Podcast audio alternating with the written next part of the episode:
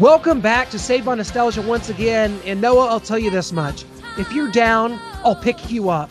I'll never let you fall. If you ever need someone, I'm waiting for your call. Yes, we're talking about Friends Forever. We are here.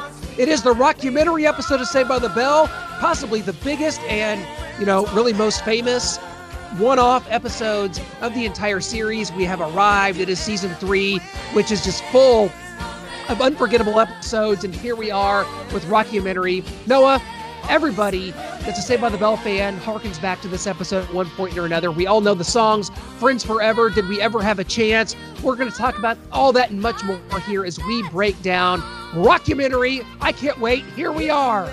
Here we are. Unfortunately, Jessie is not here with us. She was running through the halls and tripped and cracked her knee open. Uh, so she is not in this episode. We miss her. We hope she comes back soon. And something else I learned in this Lisa was the best singer of the group, but uh, it would be odd to just use her real voice, and everyone else has these fake voices that they piped in. So Lisa had a fake one too, but uh, on the commentary on the DVDs, they mentioned that Lisa actually had a really good voice. They could have used hers, but uh, nobody else could carry a tune. So uh, that got left behind. But Casey Kasem, he was in the first episode, and now he is back in here, and it is great to see him just so wholesome, so classy, and just the perfect fit for this episode to kind of take us along this journey. I love Casey Kasem, the golden voice from the Golden State. And he says, not since the Beatles and the Rolling Stones has a group captured the hearts and minds of young America.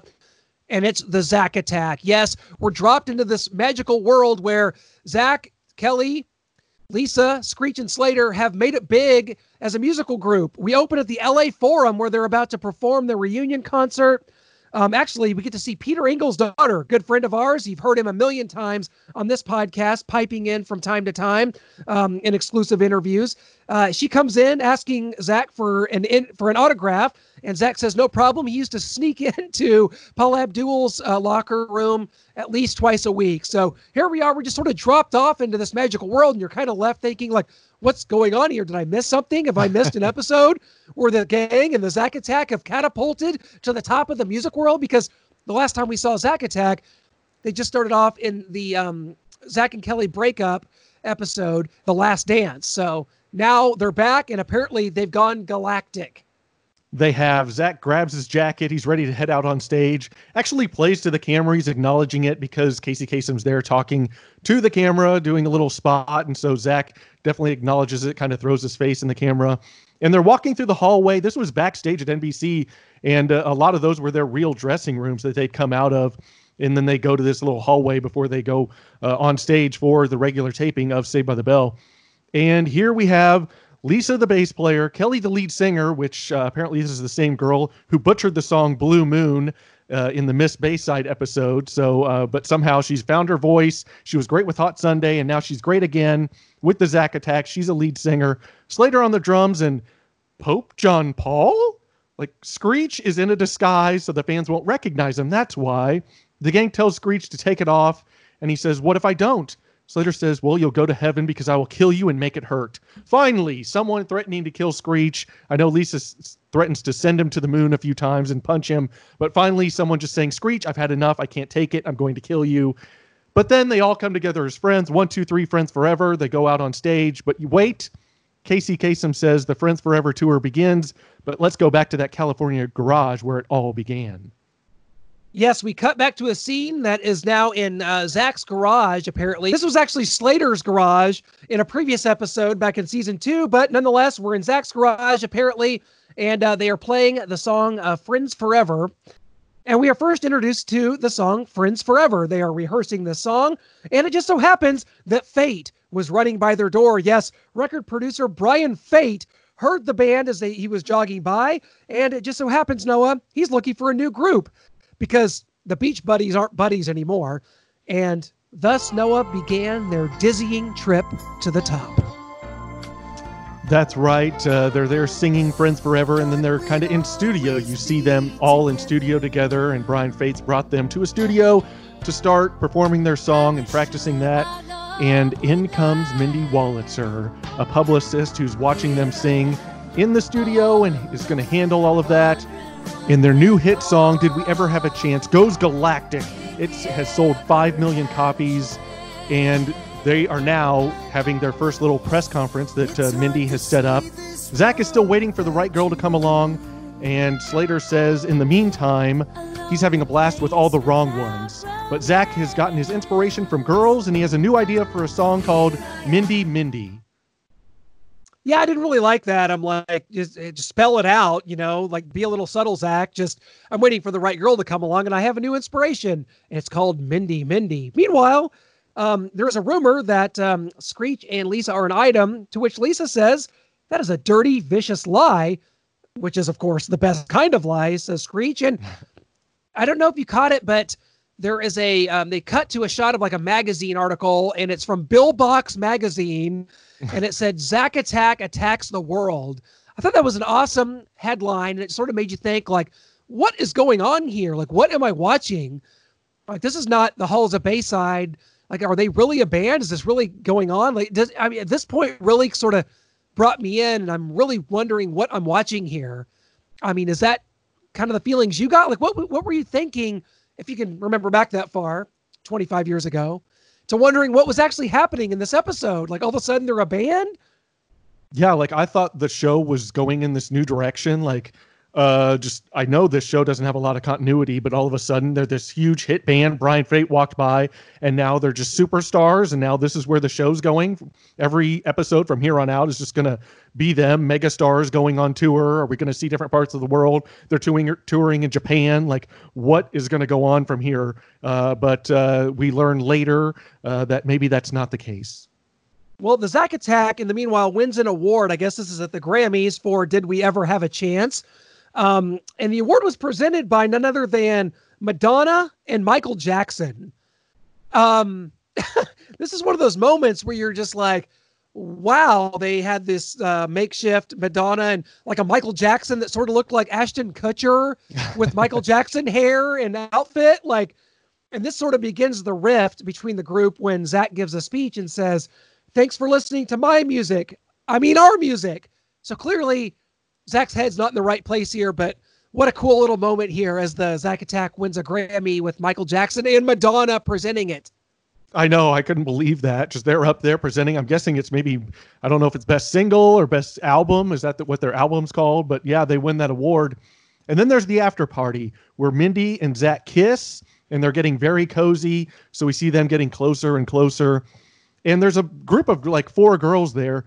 They all run past Screech and grab onto Slater. They ask him how it feels to win an award, and he says about half as good as it would feel to win you and you and you. And I was, for a second there, I was thinking, great, this is payback for Johnny Dakota's party. But wait, then Screech says that Slater has gross blue fungus around his feet. And then they all leave Slater and flock back to Screech, and he's bamboozled again. Well, this is also the same apartment that was Johnny Dakota's apartment. And we just covered that episode uh, on our last show, um, the No Hope with Dope episode. It takes place in the same apartment as this. And yes, Slater's still striking out, but meanwhile, this really shy kind of meat guy is trying to talk to Kelly and is uh, trying to ask her out. She's saying yes, but he's so flustered that he winds up saying, No, it's fine. I, will go ask out someone that's uh, less famous. And she's wondering what happened. I always like that little moment where Kelly's saying yes to this guy, but he's so shy and can't handle the thought of dating someone famous that he just excuses himself from the date and goes on with his life. Like, oh, never mind, someone else can have it. I... Yeah, I love that part. I mean, she's saying yes to everything. This sounds great. Yes, I'm all in. And he's just like, oh, she's just taking pity. On there's no way she could actually like me. This isn't going to work. Like, she's too famous, too beautiful. I don't deserve her. I'll just go out and go ask someone who's less beautiful. And and then Kelly's just left there. What happened here? Like, what in the world? I was saying yes. He's gone. Well, Lisa has designed new costumes for the group, but not going to work because Mindy says she's gotten Bob Mackie design the group's outfits. And Mindy says Zach doesn't need the group. They are just background singers, and that's going to set uh, a real rift between them and going to cause their eventual breakup. And really things get come to a head when Zach is late to a recording session, and Brian Fate is absolutely furious in this scene that Zach is running late to this. Um, he hands them all a song and says uh, Mindy and he wrote it, but they're going to hear Kelly Slater and Screech's song first.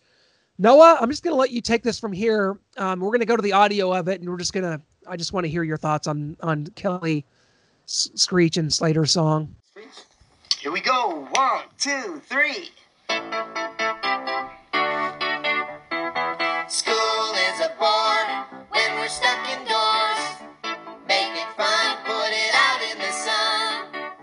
Hit the beach, teach. Let us learn while we burn. Well, what do you think? Uh, it's it's nice. Do you really like it, Lisa? Well, uh, a bit rhymed.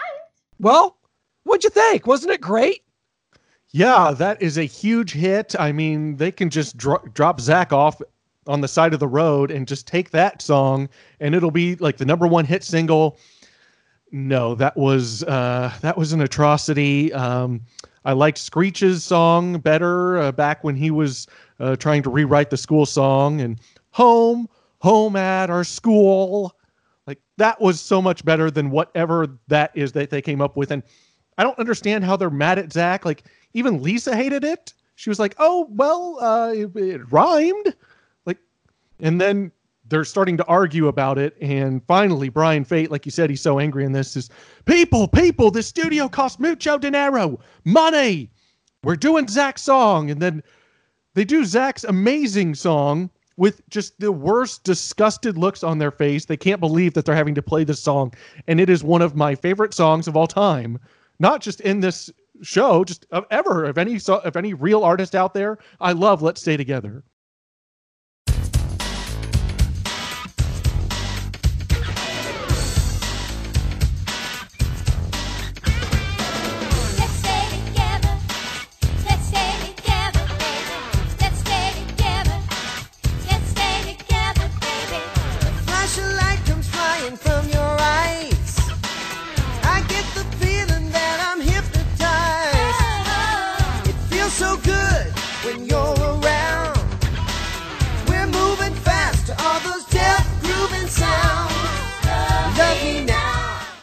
Am sold. A flash of light comes flying from your eyes. I've got a feeling that I'm hypnotized.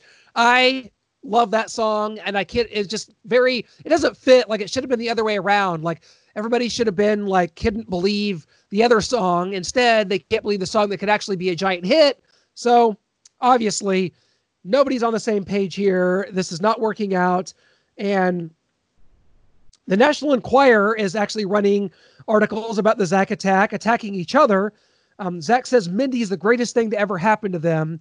And Zach wants to know who gave this interview in the National Inquisitor uh, that slams him and finds out it was Screech. He's a weak man. They gave him tickets to Disneyland and he told him what he knew. Yeah, I mean, what is what else is a person to do when they receive free passes to Disneyland? You just got to give up all the goods. And Zach's wondering, do you all think I'm an ego-driven, self-centered prima donna? And Screech is like, oh, they misquoted me. They left out Glory Hog. And so Zach quits and says, let's see how good you do without me.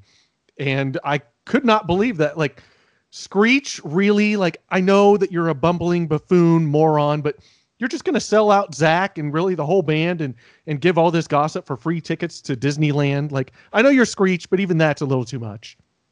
Well, after the breakup, each member goes their separate way. To me, this is where the episode gets off kilter a little bit. Screech searched far and wide for the meaning of life and sought the wisdom of the high geek. The high geek says happiness is marrying a cheerleader and living at the beach. Okay, I don't really understand what's going on there. Slater had turned into a race car driver.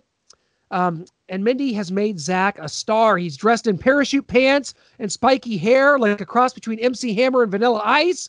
And Zach gets a call and learns Slater has been hurt. Mindy says no, he can't go. And if he leaves, he'll throw everything away. And he just walks out on Mindy, takes off his ridiculous looking earring. And uh, Kelly actually rushed um, to the hospital from her new role as a nun to be at the hospital. So we've got the gang all kind of coming back together here. They're reuniting to be with Slater. And Lisa comes in as a U.S. gla- gladiator, Lethal Lisa. Yeah, Slater missed the stop sign. He was only going 275 miles per hour, so he's not just a race car driver. Like he's not on a track somewhere. He missed a stop sign. He's going 275 miles an hour just in the street. Like he's going to jail. He should be handcuffed to that hospital bed. Uh, but this is Saved by the Bell, so they don't mention anything like that. And yeah, Lisa is on U.S. Gladiator. She beat up everyone, including the audience. She's nobody messes with Lisa Le- Lethal Lisa. Screech comes in with the meaning of life, and her name is Linda. She's a cheerleader. And Lisa says, if you don't get rid of Linda, I'm going to throw her out the window. And that line has always stuck with me. I don't know why that line has, but maybe it's just the rhyming factor. I love that. It's hilarious. And this is also, of course, the same hospital that Zach found himself in after knee surgery. So I do feel like this part was kind of rushed. You've got uh, the gang coming back, they've admitted mistakes. Um, and that is going to take us to uh, the reunion concert where the episode began Friends Forever. It's a nice idea, isn't it? And Friends Forever, as they show them playing the song to a sold out arena, it's the LA Forum.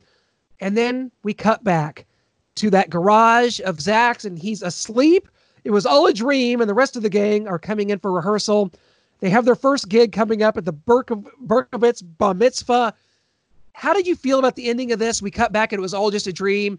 Kind of an easy cop out in television sitcoms, but in this case, it kind of makes sense.